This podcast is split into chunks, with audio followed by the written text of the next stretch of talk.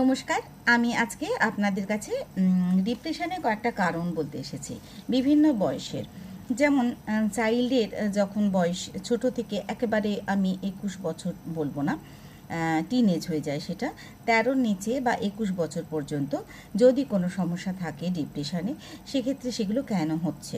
সেগুলো আমি একটু ডিসকাস করব এবং সেগুলো থেকে কীভাবে নিজেদের চাইল্ডকে বাঁচাবেন, সেগুলো আমি বলব। যেমন, এক হচ্ছে স্টাডি প্রেশার তো এমন কোনো পড়ার চাপ দেবেন না। তাকে নেগেটিভ কথা বলবেন না, যাতে সে স্টাডি প্রেশারে থাকে। তো স্টাডি তো একটু প্রেশার নিতেই হবে। সেক্ষেত্রে তো আপনারা বলবেন যে, তাহলে স্টাডি প্রেশার দেবো না কেন? না।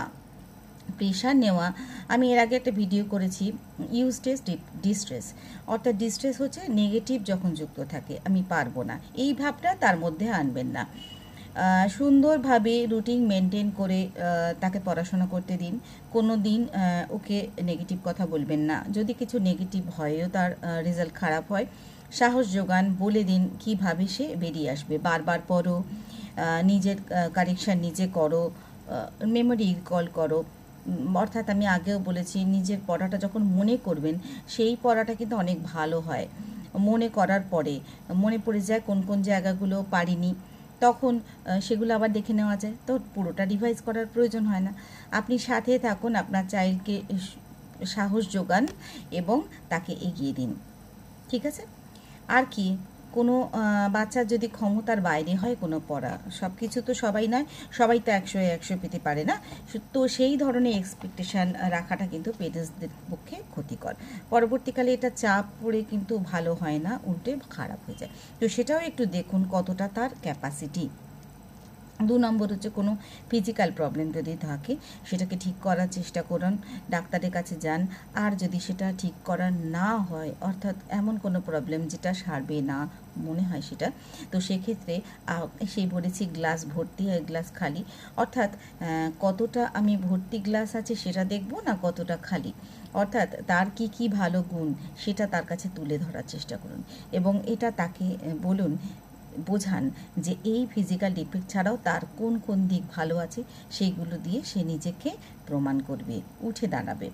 তিন নম্বর হচ্ছে যদি কোনো ব্রেকআপ হয়, এখানে প্রথমেই বললাম যে, বলি যে বাচ্চার বাবা মাকে কিন্তু বাচ্চার সঙ্গে ফ্রেন্ডলি হতে হবে। অর্থাৎ ব্রেকআপ সে সে নিজের মনের মধ্যে রাখছে। সেটা হবে না। আপনি ওর সঙ্গে পুরো সঙ্গী হন। ওর জীবনে কি হচ্ছে সেটা জানুন। সেটা সর্বোত্তম উপায়। তারপরে আপনি সাহায্য করতে পারবেন, বোঝাতে পারবেন। কিন্তু ও যদি ওর জীবনে কি হচ্ছে সেটা আপনাকে না জানায়, সেক্ষেত্রে কিন্তু আপনি লুজার তাই আপনাকে ফ্রেন্ডলি হতে হবে বাচ্চার সঙ্গে। ঠিক আছে? চার হচ্ছে বাবা মার জীবনে কোনো সেপারেশন বা ব্রেকআপ দেখুন সেপারেশন ক্ষেত্রে তো আমি কিন্তু বলতে পারি না যে বাবা মা সেপারেট হবেন না। সেক্ষেত্রে আপনি ওয়ান পেরেন্টস হচ্ছেন, তাহলে আপনাকে কিন্তু দুটো পেরেন্টসের কাজ করতে হবে। দুজনের অ্যাটেনশান আপনাকে দিতে হবে। এটা আর একটা হচ্ছে বাবা বলুন বা মা। যদি সেপারেট থাকে, তার সম্বন্ধে নেগেটিভ কথা বাচ্চাদের সঙ্গে ডিসকাস করবেন না। সেটা ওদের মনের উপর চাপ পড়ে। কারণ আপনার সমস্যা আপনার স্বামীর সঙ্গে বা স্ত্রীর সঙ্গে হতে পারে। কিন্তু বাচ্চার সমস্যা তো তার বাবা বা মার সঙ্গে নাও হতে পারে। তো সেক্ষেত্রে তারা তাদের মতো তাদের সঙ্গে যোগাযোগ করুক, ঘুরুক, বেড়াক।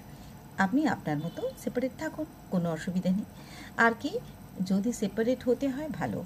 কিন্তু ঝগড়াঝাটি বাচ্চার সামনে করবেন না। যদি আপনাদের ঝগড়া করার হয়, একটু আড়ালে করুন, একটু অ্যাবসেন্সে করুন প্লিজ যতটা পারুন, এই জিনিসটা অ্যাভয়েড করুন। এটা মনের উপর চাপ পড়ে। একটা, ওদের একটা ইনসিকিউরিটি ফিল হয়। কারণ বাবা মা হচ্ছে ছাদের মতো একটা সিকিউরিটি তো তারা যদি নিজেরা লড়াই করে, তো তারা, ওরা একটা নিজেদের ইনসিকিউর ফিল করে। আর কি কোনো ডিজিজ হলে সারানোর চেষ্টা করুন লং টাইম অ্যাস্তামা হতে পারে বা কিছু, যতটা পারেন মেডিকেল সাপোর্ট নিন।